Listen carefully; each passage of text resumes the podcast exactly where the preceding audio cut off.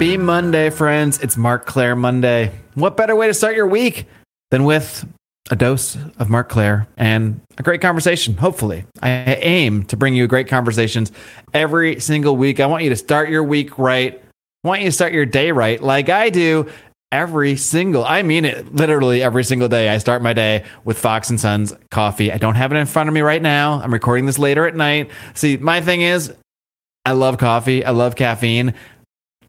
And if I drink too much after like 2 or 3 p.m., watch out, I'm not sleeping. But that's why I load up in the morning. So every single morning, I brew up with my French press an amazing cup of the Den Blend Dark from Stephen Fox of Fox & Sons Fox & Sons Coffee. No editing, folks. We just roll. We live in the moment. We live in the moment together, and we move on. Fox & Sons Coffee, foxandsons.com. Stephen started this business not just because he loves coffee, but also to teach his sons about entrepreneurship. And I think that's just an amazing thing. So many amazing things going on, and amazing that he supports my show, my very first actual sponsor. So all I ask, if you enjoy this content, please do help our sponsors. It keeps the cycle of love going. You know, they help me. You like me, so you help them, so they're happy with me, et cetera, et cetera, et cetera. If you don't drink coffee, well, maybe this one isn't for you. But if you do drink coffee, I urge you to at least one time head over to Fox & Sons, F-O-X-N-S-O-N-S, foxandsons.com. Just treat yourself to one bag using my discount code, MCS, Mark Clair Show. Use discount code MCS for 15% off your order. Try a bag. You will not be disappointed. In fact, you'll probably be like me and sign up for a subscription. Now I get one of these puppies delivered to my door, a big 2-pound bag every single month, and it's awesome. So check out Fox & Sons, foxandsons.com.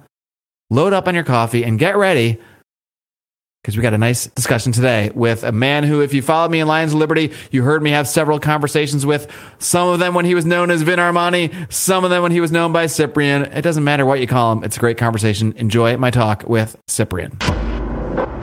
Welcome back, friends, to the Mark Clair Show. With me today, he is a longtime software developer, which is going to be very relevant to the conversation we're going to have today. You may know him from various other mediums. You might know him from Gigolos on Showtime back in the day. You might know him from the Liberty crypto space. Who knows? You may know him as Vin Armani. You might know him as Cyprian. I know him as both. Cyprian, welcome to my show. Hey, thanks for having me. First time on the new show. I'm excited. Indeed. I am as well. And yeah, you can probably search, Lions of Liberty, Vin Armani, or Cyprian and find, I think, maybe 3 or 4 different shows from back in the day. And a lot of the stuff we talk about here will become relevant. So if anyone wants to do a deep dive, that can be done. But for anybody that hasn't caught up on all those past conversations, might not be familiar with you, maybe you can just give sort of a little cliff notes about yourself, maybe kind of honing in on mostly what will make this conversation relevant that we're going to talk about, sort of the video series you've been doing on the attention economy. So maybe you can focus on, some of your background that's relevant to that, because, on the surface, the software stuff is obviously very relevant, but as we'll get into, there's a spiritual element to this as well. So you can take things wherever you find it the most appropriate. Okay, what things are relevant? So I think my formal education is in philosophy, and then my professional training. So I've been a software developer and entrepreneur in the tech space for it's been 20 years now. I'm getting old. And at the same time as sort of the software stuff came about and how that came about, my career has really been a crossing of technology and media. So, like, even in my, when did I do my first radio show? I guess it was probably 20. And then I got involved in radio, internet radio. I was a DJ from my teens through even, when my daughter was born, I was still doing clubs and stuff in Vegas. And I also, as you said, happened to be on a reality show. The interesting thing about that was it was a long running reality show that was a highly produced, character-driven reality show on Showtime called Gigolos.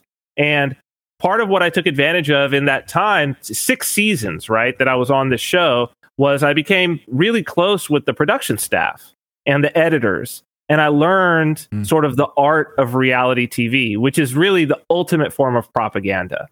And it should be no surprise, people would be like, oh, reality TV? But it's like, not the craft of reality TV. Not the last friend I had was a reality TV star and producer. And I think, and I would argue that a lot of the reason why people thought that he would make a good president was because they had totally confused the character that he was playing, that you're fired. That character sitting at the boardroom table that had been built by reality TV, that was actually what was in people's minds as who this man was, right? And why he would make a good leader. Because outside of that, did anybody really know him as a leader per se? You know, not to mention a man who was also involved in professional wrestling for a while, right? So, and that's another one. Appropriately so. There's a lot of crossover between professional wrestling and, you know, the type of reality TV that I was doing, which is on the line of the character-driven line. It's the line of like the Kardashians and things like that, right? The way that it was sort of brought together. And then, and when that was over, you know, I've spent the rest of my time really in the Liberty sphere. I knew once the whole reality TV thing was done, that I knew I was going back to software. I was already a senior developer at the time that little opportunity came along. And so I've spent the rest of my time in software and particularly in cryptocurrency, which really aligns with my values. And so I live in Saipan currently, the island of Saipan in the Northern Marianas Islands. And I do development and I teach and I speak and I write. I've written several books. And yeah, that's me. But most of it is technology, economics, and the philosophy around that, and of course the name. I am a convert to Orthodox Christianity, and so that's a big part of my life as well. But that aspect of me really does feel like there's very logical. There's a through line and a logical progression, and it's like everything in my life was lining up for me to be Orthodox. I was definitely being driven towards that. And so it really does feel like a not a completion, but certainly a fulfillment and like a level up on where I was going already, for sure. Well, that was a pretty succinct, like 3-minute summary of stuff that we've covered in like probably 6 to 7 hours of podcast. So if you want the extended version, I'll link to our past conversations in the show notes, but job well done on the summary there, Vin. So Vin, Cyprian, I still just change my mind. Either one. No, I know it's fine. It's just, I can't even decide which one I prefer. So, but to talk about this series you've been doing, I think you started this maybe 6 or 7 weeks ago. It's called The Attention Economy. So let's just start with the basics. Well, maybe even before the basics. First, what were some things that you've been seeing out there as of late that sort of drew this? I assume this is something you've had in your mind for a while, these ideas and this concept. So is there anything that was happening particularly as of late that you said, okay, now is the time for me to take these thoughts and put them to video, I guess you would say? Yeah, a couple of years. And I've been speaking with people in software, other software developers, people involved in philosophy, people who sort of get this thing, but especially people who have a technical background. I've been speaking about this with them privately for years now. And when I say this, what the attention economy is about is primarily it's an attempt to explain what the ramifications of what we are seeing, really, in short, the AI situation, and to sort of draw a line from like, where did we start? What does this thing come out of? What is it a part of? And to answer your question of what I saw, and it's crazy that since I started to now, if you look at how the public conversation about the particular type of AI that I'm talking about, even in those 6 to 7 weeks, it's been like this. It's been something happened. Right. So I was clearly seeing something that was happening. I feel like your series, I don't know if it was right before. If it wasn't right before, it was almost the exact same time that we started seeing this AI art pop up everywhere and ChatGPT. I mean, it was almost like you planned it marketing wise. Well, the AI art had been around, but really it was. And I had been talking about the ChatGPT stuff, but really what I saw was something that looked like a quantum leap in the content generation AIs. So specifically what I'm talking about ChatGPT, which people are using. And also right now, because most people don't have access to the most advanced, which is made by OpenAI, the same company that makes ChatGPT. The most advanced image generation is called DALL-E, or DALL-E 2 is the version now. The public doesn't really have access to that. But Midjourney, is the one that we're seeing a lot of. There are a couple of other ones, but Midjourney is by far the most popular. And I had watched the growth of Midjourney. I had watched people, what they're doing is they're training Midjourney. I had watched them start to create things. And I think what really spurred me to it was, for the first time, I saw people who were non-technical using this and creating these things. And then it was the quality, how the quality had increased, how markedly the quality had increased, and also what it was that these individuals were training it to do. There was a week where, amongst my circle of friends, a number of people, friends and associates, I would say, and also students and private groups that I'm in, I was seeing people using the Midjourney in particular to basically make these heroic kind of comic book images of themselves. So depicting themselves in this very sort of comic booky, artistic, heroic way, basically as superheroes. And it really indicated to it seemed to me that men, especially that I knew, that's all they were doing. And then my wife came to me with a series of pictures, and it was basically, but it was a glamorous version of her. And she said, "Oh, which one of these do you like the best?" Right? And my wife is you're the like, least no, it's in the house person. Now. My wife is the least technical person out there. Mm-hmm. So really, what I was seeing, and as a developer, this was viscerally I was viscerally aware of this. Was I was seeing a leap in accessibility. Mm. And the issue with these particular technologies is they need there's a feedback loop. Okay, there's a feedback loop with them. It's like we have to interact with them in order to train them.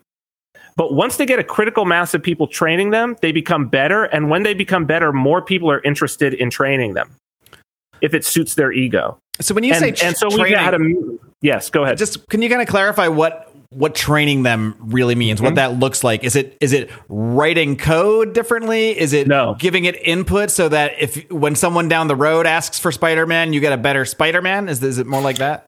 The second one, yes, but people don't know that that's what they're doing. So let's walk through this at we'll do this at kind of like a layman's level here, right? And I'll be imprecise here, so there will definitely be people in the comments or whatever who are like, "Well, he described that wrong," like technical people. I'm going to be like, we're not going to do the technical discussion here because there's plenty of the technical discussions. What's important is that people get a sense for this, okay? So I don't need to be technically precise in order to give you a sense of what the ramifications are of this thing. These technologies, let me give you an example of a technology that we have all used that is one of these. So CAPTCHA, let's start there. Okay, everybody knows the CAPTCHA, right? It's got the image or all of the images, right? And it says, pick the squares that have a traffic light. Pick the squares that have a bridge, right? To verify that, what does it say? Verify that you are human, right? Mm-hmm, that's what it says, right? Verify that you are a human. How do you verify that you are a human? I'm going to show you an image. This image is taken with a digital camera, right? Really what it's taken with is it's taken with Google Street View, okay? So it's taken with a camera mounted onto a car. Now, prove to me that you're human. Show me which one is a street light. Show me which one is a mountain. Which one is a bridge. Pick the one that has a bus. Pick the one that has a bicycle. What people don't realize you're doing is you are training, Google is using that to train their autonomous cars. Ah. You ever notice that it's all street view? It's all street view. Now that I think, I never thought about it before, but yeah, it's always stuff on the roads. Street. Yeah. It's all from roads, right? Google has fantastic speech to text, right? Where you're like, now this is futuristic. If we even go back to I don't know, even the 2010s, okay? No, they start because they started before that. But even 2005, 2006, right? You had speech to text was pretty bad. They had I think there was a company, Dragon, Simply Speaking or something like that. And if people who ever used that would remember that, you would get the software, you would put on the headphones, And then before you could use the software, you would actually have to train it to your voice. So it would show, it would give you something and you would have to read it so that it could be trained as to how you say the, a, all of this, so that it could start to match it as you went. And it was not that good. Okay. They got better and better. Then Google decided that they were going to do that. Well, how did they train their AI? Well, what Google did was Google released something called Goog411. I don't know if people remember this. Google411. So you would dial 1-800-GOOG411, G-O-O-G-411. And it was automated. That, yeah. It was automated. And you would say, I used it a lot because it was great. Like, and this is early 2000s, right? And it's like, you would just say what you wanted and it would go, you'd hear in the background as it was like figuring that out. And then it would tell you. So what Goog411 did, and they released it globally, right, on all these different languages, is you trained speech to text. It was a thing to train. Basically, what they figured out is we can offer a service where people will have a demand to use it and will offer the service for free. But really, the reason why it's free is because we don't, instead of paying somebody to sit there and read and train this AI and train them in every language and all of that, we'll just create a service whereby a whole bunch of real people will actually do the training. And we'll hide it behind this service, Goog411, CAPTCHA. You'll notice CAPTCHA is Google. Okay, that's Google. Now, the same sort of, so this brings us forward, okay? ChatGPT is free, right? And now they're like, okay, come on here and just chat with it. Chat for fun. Some interesting things that you can screenshot. Tell it to do something interesting. And you communicate back and forth and tell it when it's wrong as well. So you're actually like, nah, you kind of got that wrong. No, go back. And then it goes, oh, and it'll try again. And it'll go, oh, I'm okay. What are you? You're teaching it. Prove that you're a human. It's you're a human teaching this thing, teaching it. And what can it do? People talk about all the things that it can do, right? Oh, it can write a rap lyrics in the style of Kanye West. It can write a tweet in the style of Donald Trump. It can do this. It can, and most of it is like in a particular style. That's very important. It can write in a particular style. Now they've gotten it to pass medical regent exams. I think some law, the bar, they've gotten it to pass that. Several different of these graduate level tests, postgraduate professional tests, it passed them in the last couple of weeks. That's just the chat one, right? So then what's the second thing that they're doing? So that's to create the content, the written content. Now, we already have great text-to-speech. We've had that for a long time. Very natural text-to-speech. As a matter of fact, you see a lot of YouTube creators using it, right? You'll see this kind of documentary YouTube content, and it'll be spoken by a text-to-speech. Yeah. So somebody had just written the text, and it would be spoken by text-to-speech. So ChatGPT can be talking, and right now it's typing and coming back, but the talking back and forth, that's child's play, because that's actually all already built into our devices themselves. We don't even need anything additional to get to that, right? And that's why Microsoft is in. I think they're making a $1 billion investment right now in OpenAI for ChatGPT to be part of Bing, so that Bing can just basically do this, right? Which makes it something completely different than a search engine, right? Completely different. It's like a guru or something that you just talk to. So we've got that part. Okay, interesting. But you got to see all these things together. So then the other thing is Midjourney. So they make that free as well. You notice all these things are free. And one of the things I say in the attention economy, and this is just a known thing in the world of the web that's been said for a long time. I didn't come up with this. If it's free, you're the product. If it's free, you are the product. Right? So, and that's the attention economy, is that really what's being sold is your attention. Your attention is the commodity. You are the product, your eyeballs, your ears. And Midjourney and these other image generation, in what's crazy is since I started to now, The quality of what Midjourney just by itself is able to create is blowing my mind. In 6 weeks, how much it's grown. It's gone from, like I say, these comic booky, not photorealistic. They look kind of wild, kind of dreamlike. It started out very dreamlike. You know, you go back and you look probably about a year ago. That was when I think the first people started sort of melding these things along with lyrics. They were giving it song lyrics. And then it would create like pictures. Some people have seen the music videos that people have created like this. It was very dreamlike and like not realistic at all. And then at about the time I'm talking about, it got into this like comic book phase where it was kind of like, wow, that's cool. It actually looks like a person, but it was drawn. It looked painted. And now within the last few days, and I put this one on my Twitter, I basically, you know, quote tweeted this thread that this guy made, and I said, this is how the world ends. And basically what he had done on Midjourney was he had just asked it to create like hot e-girls. Mm-hmm. Yeah, that's the one that's been going around. And yeah, if you pixel, what they call pixel peep, if you like go in, you can see, oh yeah, this is AI created, but at a glance, like it's fat material. You know what I mean? And I said, oh, well, this is how the world ends. This is how the world ends right here, because the idea is like, and this is what the attention economy is about, right? And so it's like, I guess I timed it right to be talking about the fact that what this really is it's a trap. It's a trap for your attention. That's why these things are being built to make you voluntarily, like the experiment of the rat that kept getting stimulated and would hit the button until it starved or whatever. I don't know how apocryphal that all is, but there's something, there's some study where it was close to that, right? They would hit the thing, it would trigger the pleasure center, and they would just keep hitting it until they expired. They wouldn't eat, they wouldn't do anything.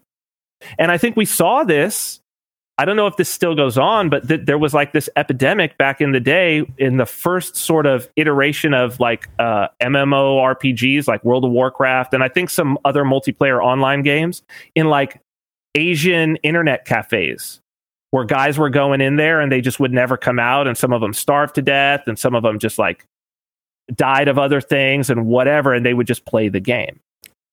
And that's with a game that still feels like a game, you know. It doesn't necessarily feel like you've left the game. And it's not tailored exactly for you. Mm-hmm. Now, maybe with these particular guys, it got lucky and it hit with them in particular, right? Because for somebody, it's going to be tailored perfectly for them. And those are the people who become addicted to it, that game. Other people are like, I could take it or leave it. But when you combine this with suggestion algorithms, because it's all one thing in the attention economy, right? Everybody's feed is customized to them. Everybody's YouTube is customized to them. It's of what you've watched and what you've done, and it's anticipating. It's anticipating what it is that you want to see next. Right now, unfortunately, it has to pull from the best thing created by a human. But when it can create exactly what it knows you want next on the fly, unless you have a spiritual background and foundation, you have no defenses against that. So you're saying instead of humans like you and I who are on YouTube creating content, at some point, you won't even need us there, because all of these technologies combined will create better versions of us, I guess. Not better, but better, more catered to specific individuals, and it will just create these videos or whatever content it may be and shoot it directly, catered to directly to each specific person. Well, the thing is, it won't be podcasts.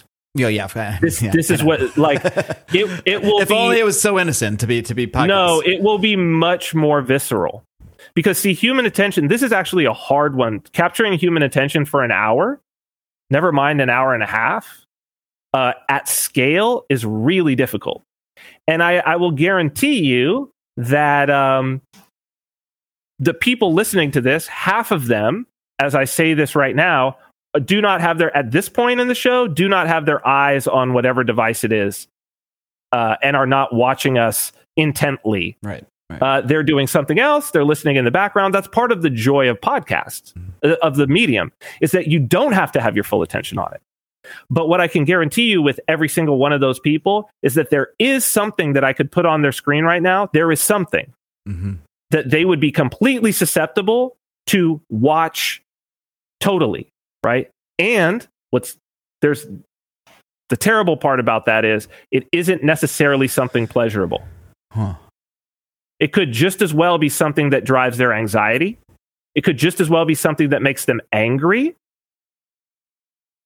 Well, just like we've seen with... It could just as well be something that makes them hungry. With the Twitter algorithms or what have you. I mean, I think we all have to, like, slap ourselves in the face sometime and be like, what am I doing? Like, I'm actually, like, on here, like, yipping and yapping with someone that I don't even know, who's not even a human to me, all because because it's sending me what will get that reaction from me. Well, and Elon Musk basically, like, openly admitted to this in a tweet recently. And like had LOL at the bottom and a little laughing face where he was like, you know, if you get angry and you engage with somebody, the algorithm will just feed you more. Even if you love to hate somebody, the algorithm is going to feed you more of that LOL laughing face. That was like last week as we record this that he said that. And I noticed something. And this is maybe I can notice this because I follow only 22 people on Twitter, right? I've got like a 1 to 1,000 follow to followers ratio, right? I try to keep that on all of my platforms, and it's I only follow 22 people, and now they have the little when you go and you look at your feed, they have the two columns. One is for you, which is the algorithm. And one is following, which just shows you in order people that engagements from people you're following.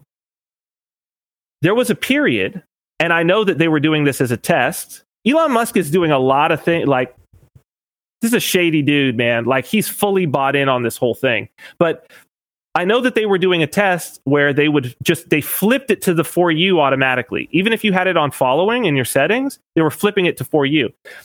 I noticed that this was happening because something happened where I was going to Twitter and I was going through my feed and I was getting pissed off. And I said, what?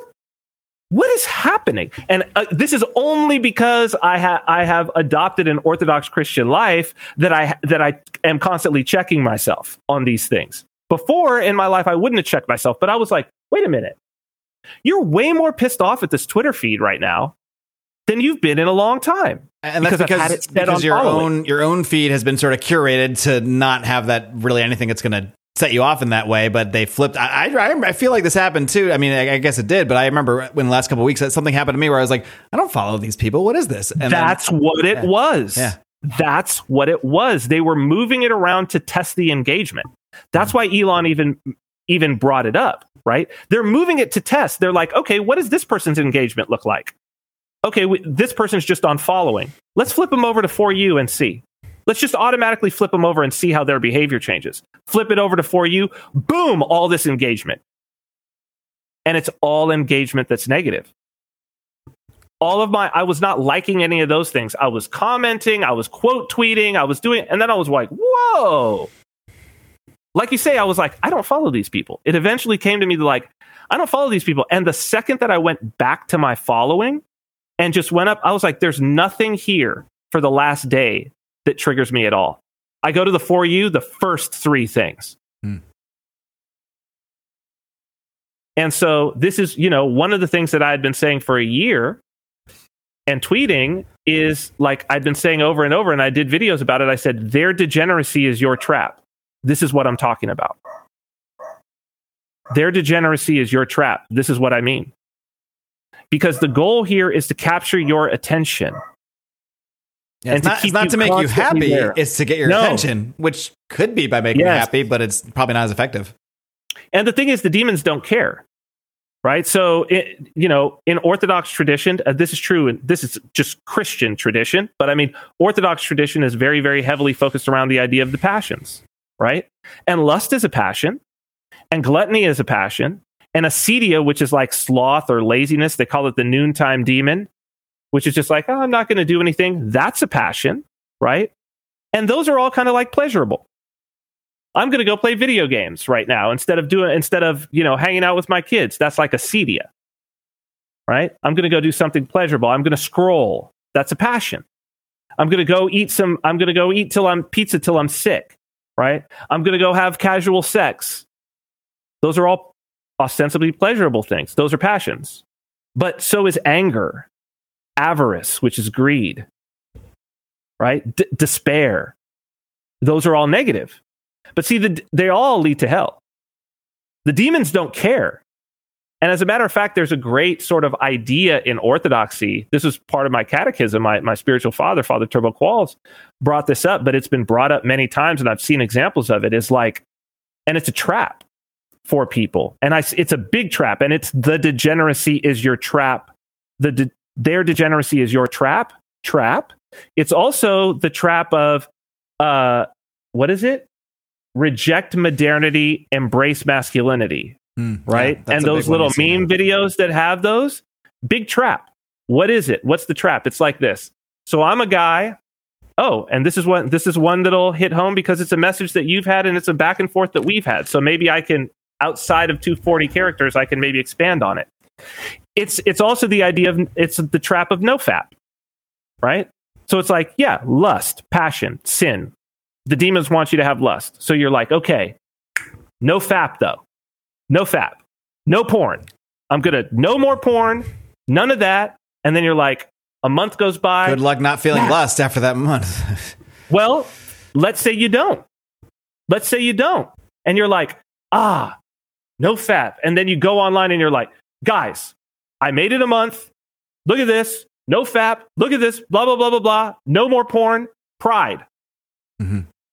Pride just gotcha. Look at me. I did it.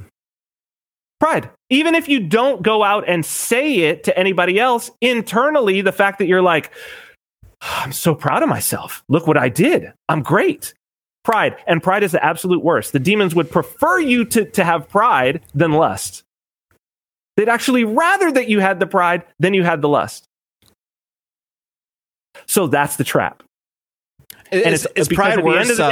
It's the absolute worst. Is it all worse? The fathers, all the saints say worse. Is it worse because to me it's like on the others, like if I feel lust or something, or if I'm gluttonous and eat a bunch of pizza or something like that, I'm going to feel shitty afterwards, you know. Whereas with pride, it's the one where you like you do feel good afterwards. You feel so good, you feel like, you know, above it all.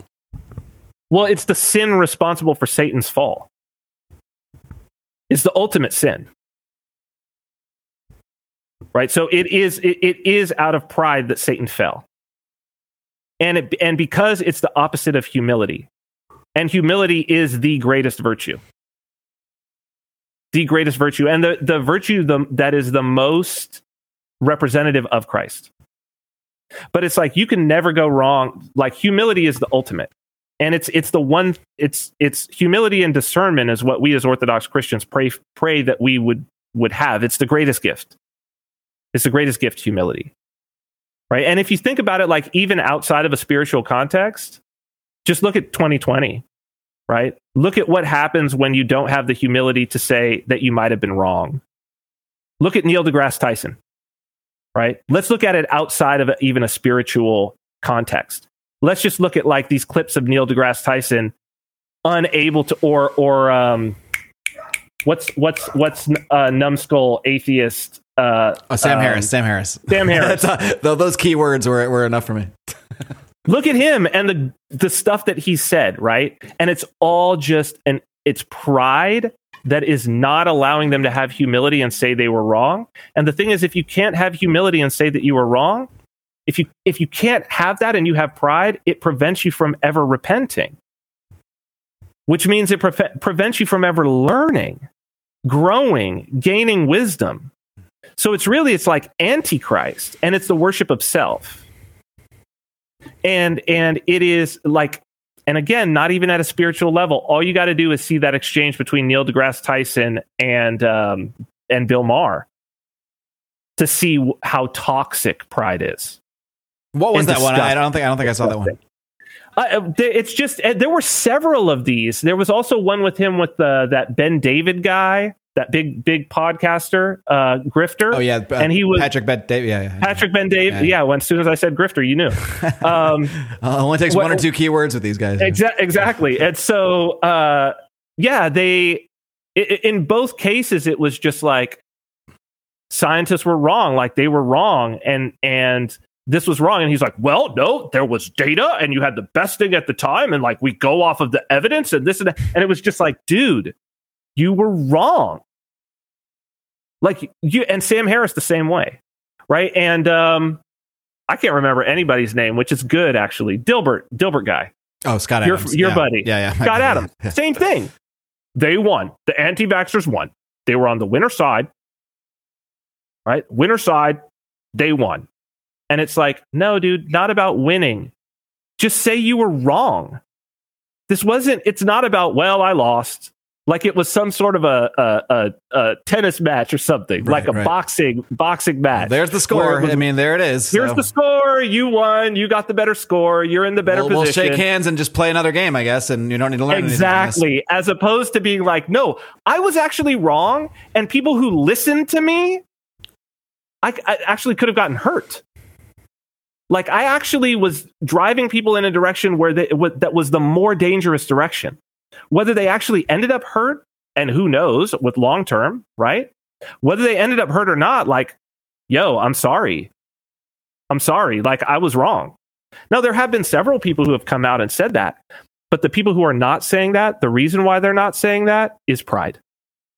Do you think it can go I mean, I know it can and does, but, you know, the other side, the people that are more on what you might call like our side of that whole thing, you might say that we can get so full of ourselves for being so right the whole time that we can suffer from that same issue. Absolutely. I mean, I do. I know for a fact I do. That's why I said it. So, dude, I do too. And I think that people could go back. They could go back through my own tweets and be like, man, you suffer from this. And it's like, absolutely, I do. I'm repenting of this. Right. Hopefully I'm better now than I've been, but I'm still nowhere near where I need to be. Right. And so it's like the only reason that I can see it in other people is because I see it so much in myself. Sure. Of course. Yeah. So let's focus on the pride aspect of this, because I think that one really does tie into this entire conversation about the attention economy. It's about getting attention, gaining attention, who can get the most attention, who has the most influence, who has the most clout. And I think it's dangerous enough where we already sort of have been for a little while, where it's humans doing all this. But as you were sort of getting into, we're getting to the point where the humans are going to be out of the equation. Well, we'll still be the product, but they'll be out of the content creation equation. So maybe dig into that a little bit more. So here's the dystopia as I've always seen it. And I've talked about this for years. And I think that it seems so out there to people, you know, talking about this 5 years ago, which is what I always saw. It seemed very much out there to people, but I'll give you. So this is probably 4 years ago or so. I kind of wrote down this idea for a short story. And I think that the plot of this, or maybe a movie, that this will give you an idea of where this all heads to. Okay. Oh, so you can just plug that idea into ChatGPT now and get the whole script. And it can write the whole script for me. Exactly. So here's the synopsis of the idea. It's basically, it's a fantasy kind of, it's sci-fi, but it appears to be a fantasy story or movie, right? So we basically open into this world that is a fantasy kind of medieval style world, right? It's like Game of Thrones style. There's dragons and elves and fairies and all kind of cool things. And it's the story is about a king, so a prince who has just become a king. And in this world, these people, they're basically eternal. They live forever. Thousands upon thousands. Nobody knows how long they live for, but they basically live forever. And thousands of years are going on. And after 1,000 years, they stay youthful. After 1,000 years, the old king decides he's going to go off, and the prince becomes the king. And they tell the prince, they say, okay, so here's the deal with being king. And he's sort of bred for this. And they say, you are going to be the king. Now in this world, nobody gets sick. Nobody dies. Things are pleasurable. There are bad guys, but every time they go off, like they always win, you know, his army and everything, they always win. They suffer no deaths or whatever. They always destroy the enemy, and they're hailed as heroes, and everybody parties and everything like that.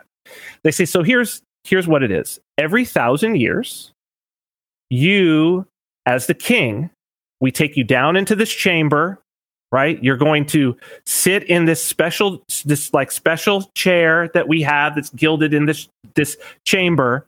We're gonna give you a potion. You're gonna fall asleep, and when you wake up, you're gonna be in the realm of the gods.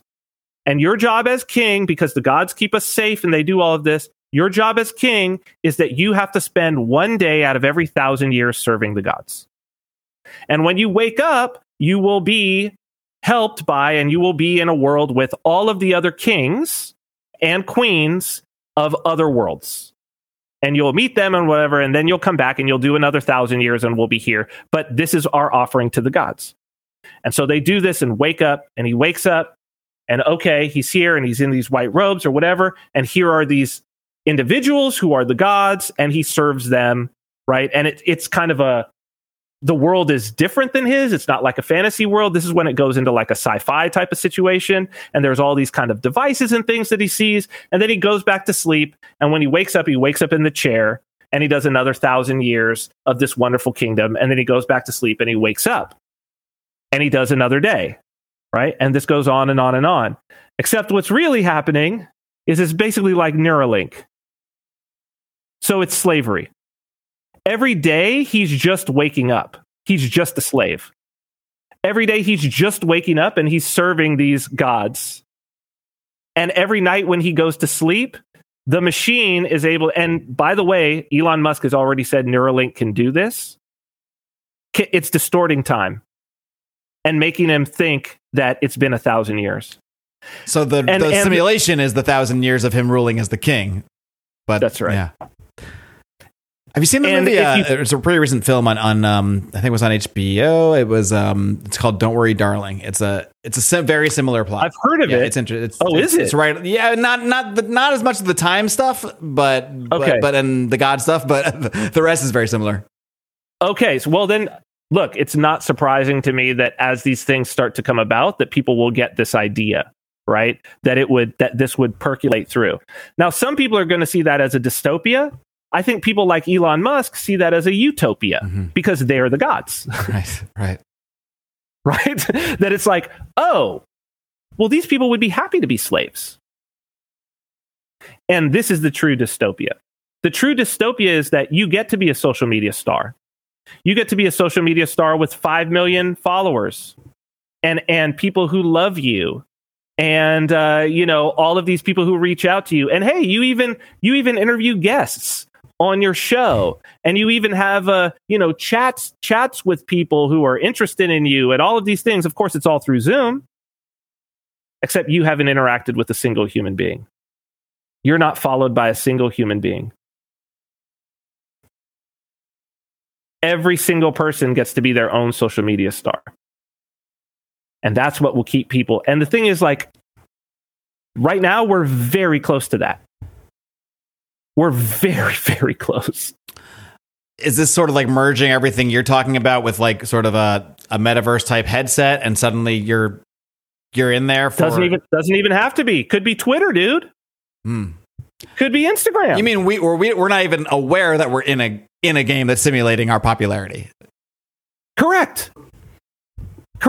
They're just numbers in a database. Your follower number is just numbers in a database. So we could be, and this could be happening right now. No, it is happening right now. That's the whole point. Yeah, that's what I'm saying. This is not the future. This is like it. Basically, what I'm saying is right now, all we're doing is we're iterating. We're just iterating. And what's happening is that humans are becoming less of a part of this, just as what happens in any business, right?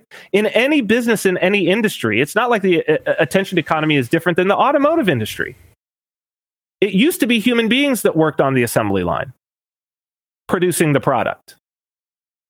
Now it's machines, robots that work on the assembly line for cars, that build the cars.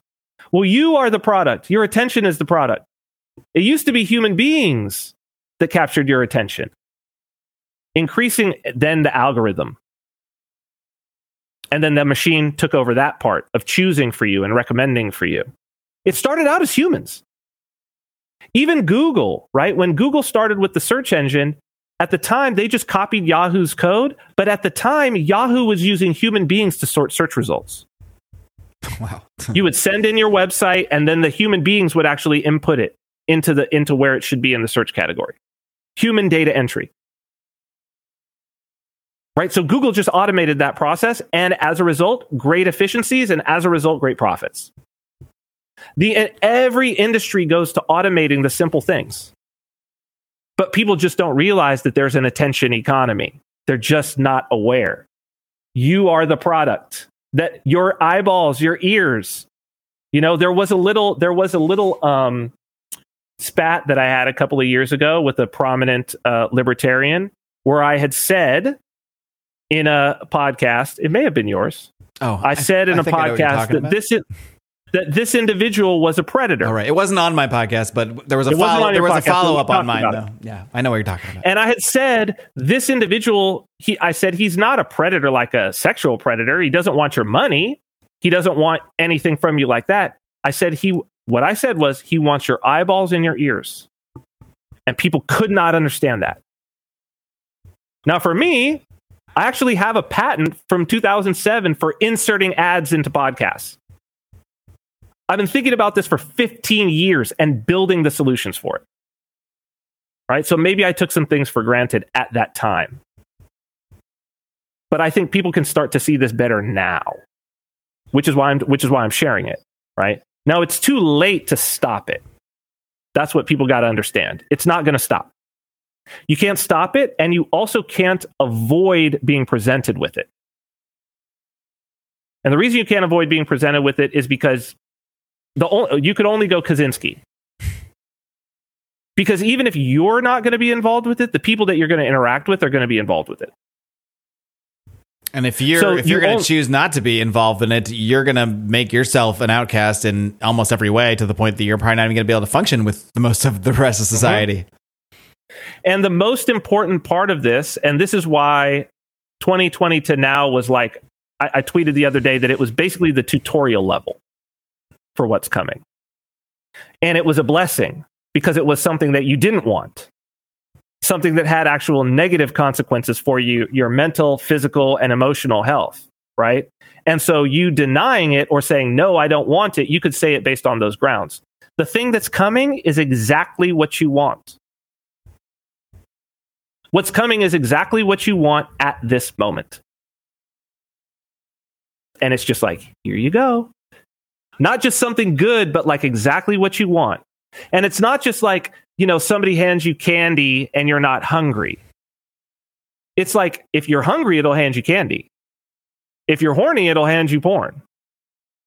Right? If you're angry, it'll hand you exactly something to be even more angry about that thing.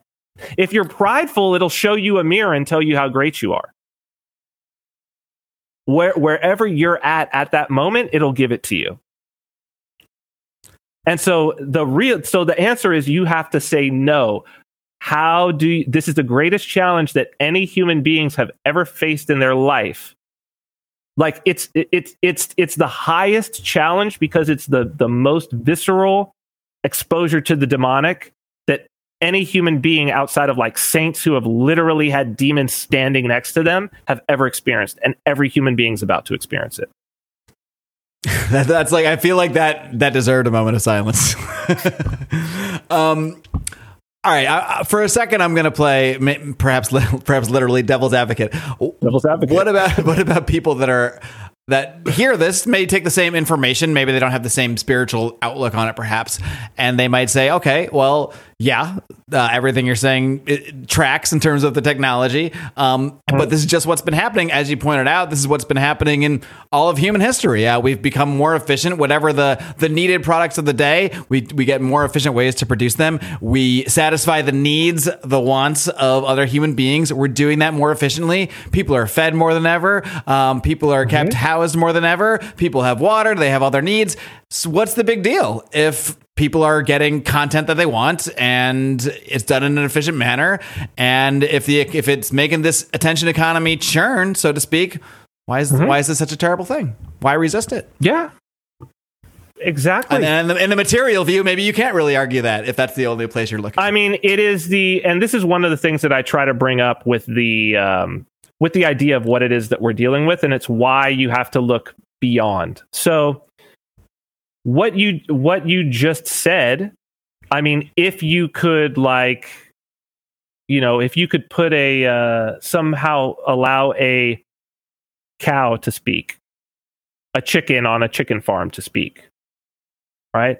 A pig in a pig in a pig farm. I mean, we have like fables about these things, right? Where they're like, you know, the wild cow comes up to the thing, the wild bull or the wild pig, and it's like the feral pig, and it's like, come on, get off the farm. And he's like, well, what do you mean? Why would I want to get off the farm? It's, I got everything I need here. I'm fed. I've got a roof over my head. I've got all this. And the feral pig is like, the farmer eats pigs. The farmer eats pigs. He's going to eat you. You know, when people just vanish every once in a while and they're gone, like the farmer eats them. And the pig goes, oh, that's just whatever. They just go sometimes. Like, just sometimes people go. And anyway, dude, you're not making sense. If the farmer ate pigs, why would he go through all of this trouble? He's like, look, last year I got sick. I was super sick. And the farmer got a doctor to come and give me medicine so that I got better. Well, you say he's going to eat me? That doesn't even make any sense. He's not going to hurt me. If he wanted to hurt me, why would he be? He's doing the opposite of hurting me. This is literally. Sorry to interrupt the story, but I've heard this same thing. Only take out. But why would Elon Musk expose Anthony Fauci if he's not on our side? Or why would this person in this position of power do this thing that's obviously good for us if they didn't have our best interest at heart? Aha! And here's the reason why. And it's especially important when you talk about super intelligent AI. Right? Is that it's like, so that pig is going to be a Christmas ham. Okay? Pig's going to be a Christmas ham. So the farmer is saving that pig to eat it for Christmas. Now, you can understand the motivations of a super intelligent AI. Like, why is all this being built? To the same degree that a pig can understand the concept of Christmas dinner. That's the difference in intelligence that we're talking about. That's the difference. And we can't even wrap our minds around what being served as dinner might be, I guess you could say. No, because we would have to look at it through the lens of our own wants, needs, and desires. But this thing doesn't have a body.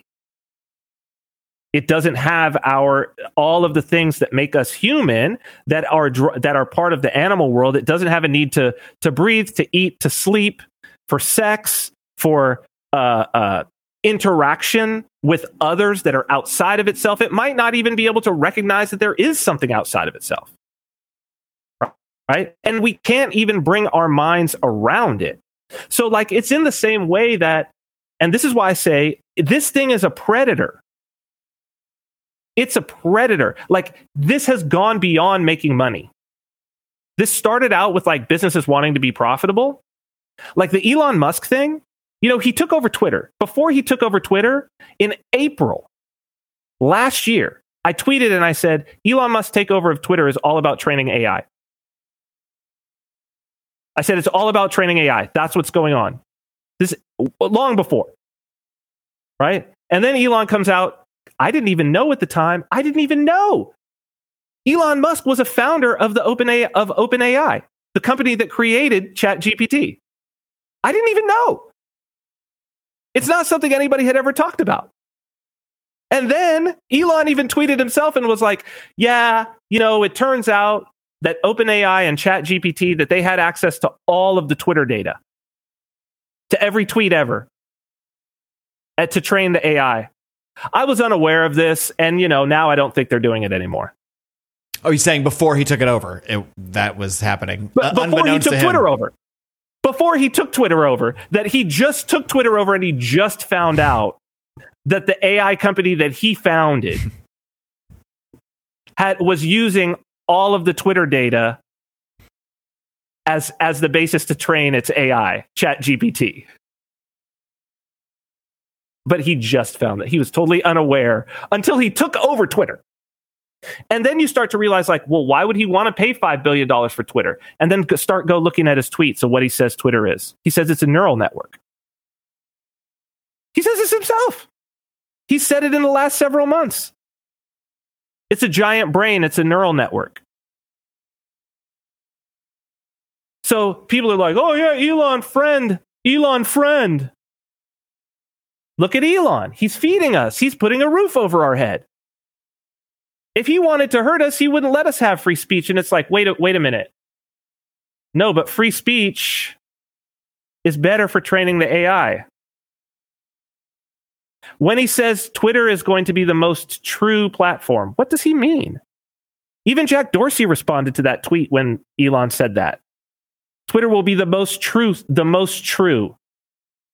Jack Dorsey was like, true according to what? Like, true by what metric? No response. And what it is it's the most true to fallen humanity. The most true to what truly drives us. You really use the phrase fallen humanity? Or you're using that? I'm okay. That. I was like, whoa. Mm-hmm. No, he didn't respond. Okay. I'm telling you what it is, right? Because your attention is going to be held by the passions. Like, the demons are all about getting your attention. All about it. That's their whole thing. That's all that they want to do. Get your attention. Because when your attention is on something else and it's on the world, your attention is far away from salvation. No chance for salvation. And we don't even have to go spiritual for that. There's this great quote, I'm forgetting what author said this, but there was some author who said, my house is never so clean as when I have a novel to write. We've all experienced this. You got some work that needs to be done. You know you need to do it, right? And you're like, maybe I should just clean my house. Maybe the bathroom needs some cleaning. Oh, these dishes definitely need washing. You know what? I need to replace that doorknob. Oh, maybe a little paint over here to just, there's something definitely, right?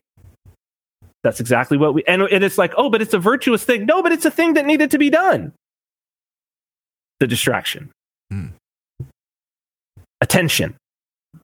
So you could see that it's like already our attention is because attention is worship. There is no difference. Worship is just focused attention. Worship is what we call the devotion of attention to a single thing with all of our consciousness. That is worship.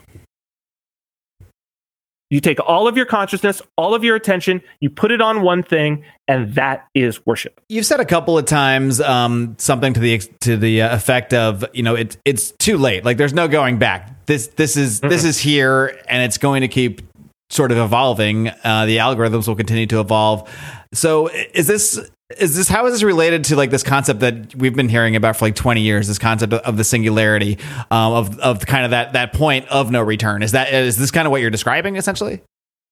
People around me who I trust, one in particular, Omri Sache, for years has said to me privately, and now he says it more publicly, he said the singularity already passed.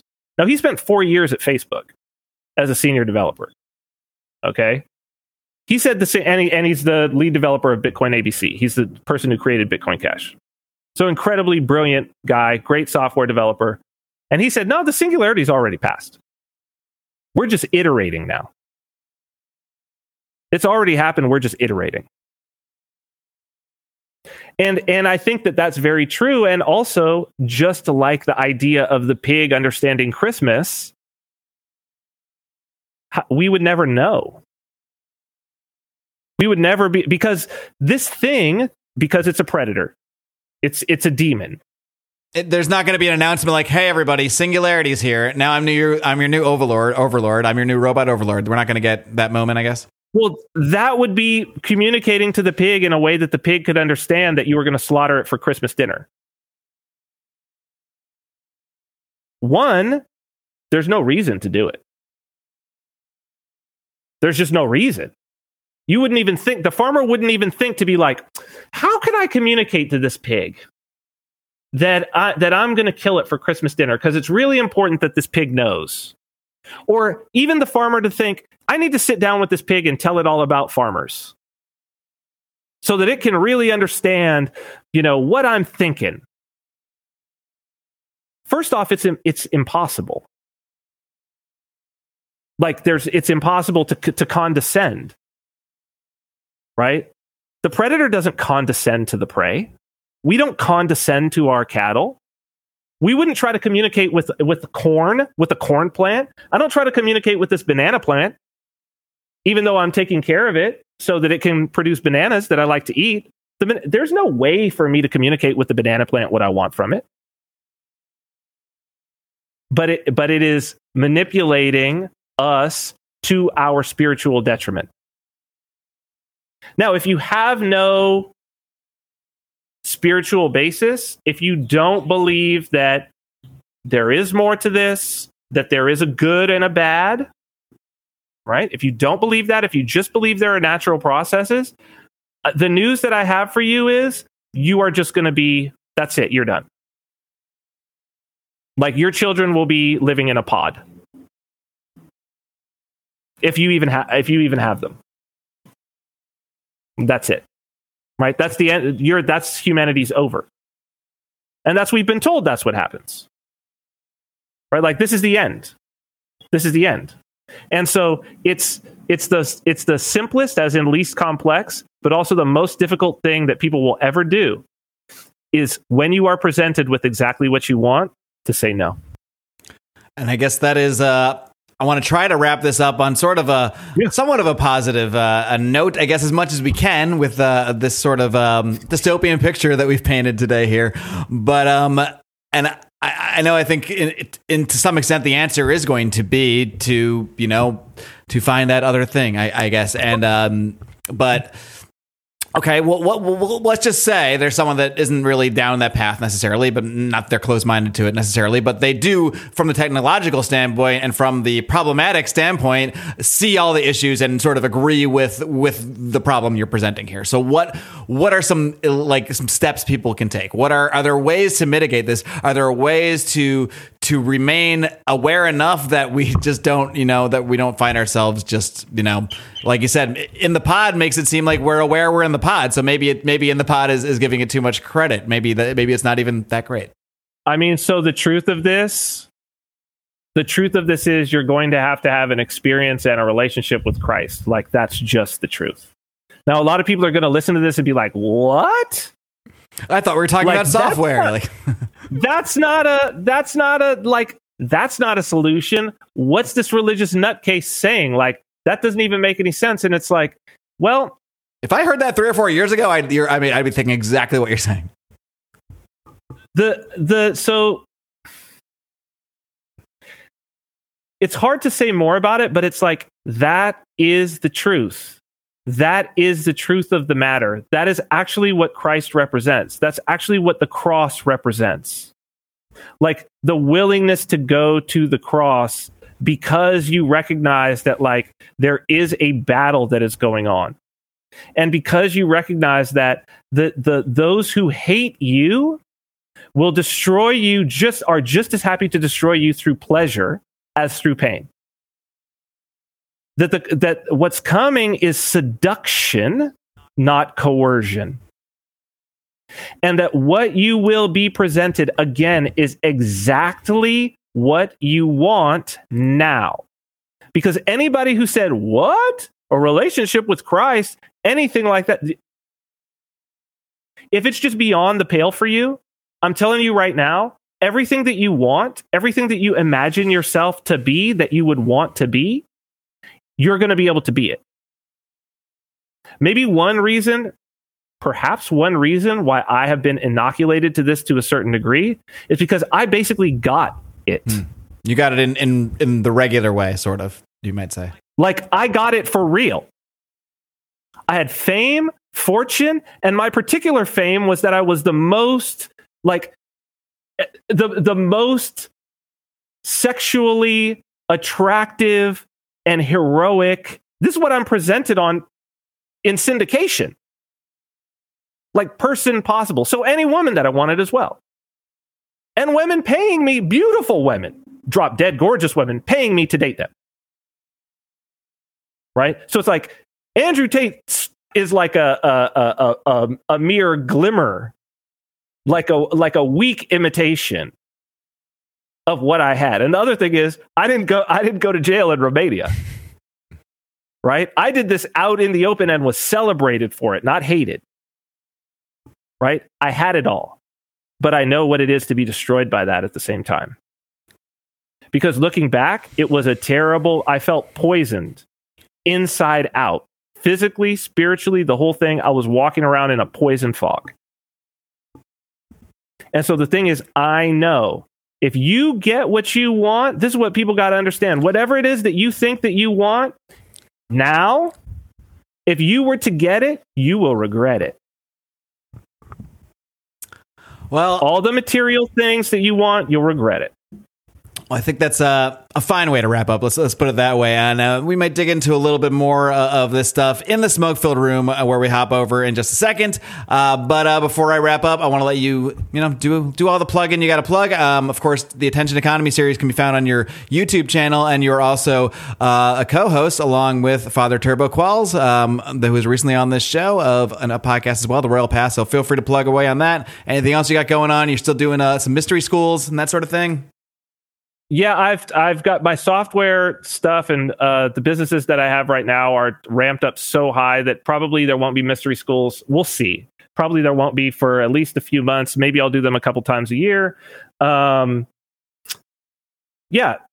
you can find me. The Attention Economy series, it's a playlist now on YouTube, probably also on my Instagram. You can go and find it. I think, Mark, what I might end up doing is I'm just going to, if this is on YouTube, I'm just going to add this to the end of the playlist, because I think this pretty much sums it up. Sure, that works for me. So, and that saves. It gives a little more views here, and it saves me from having to rehash this. But I think it's good. I want it to be over.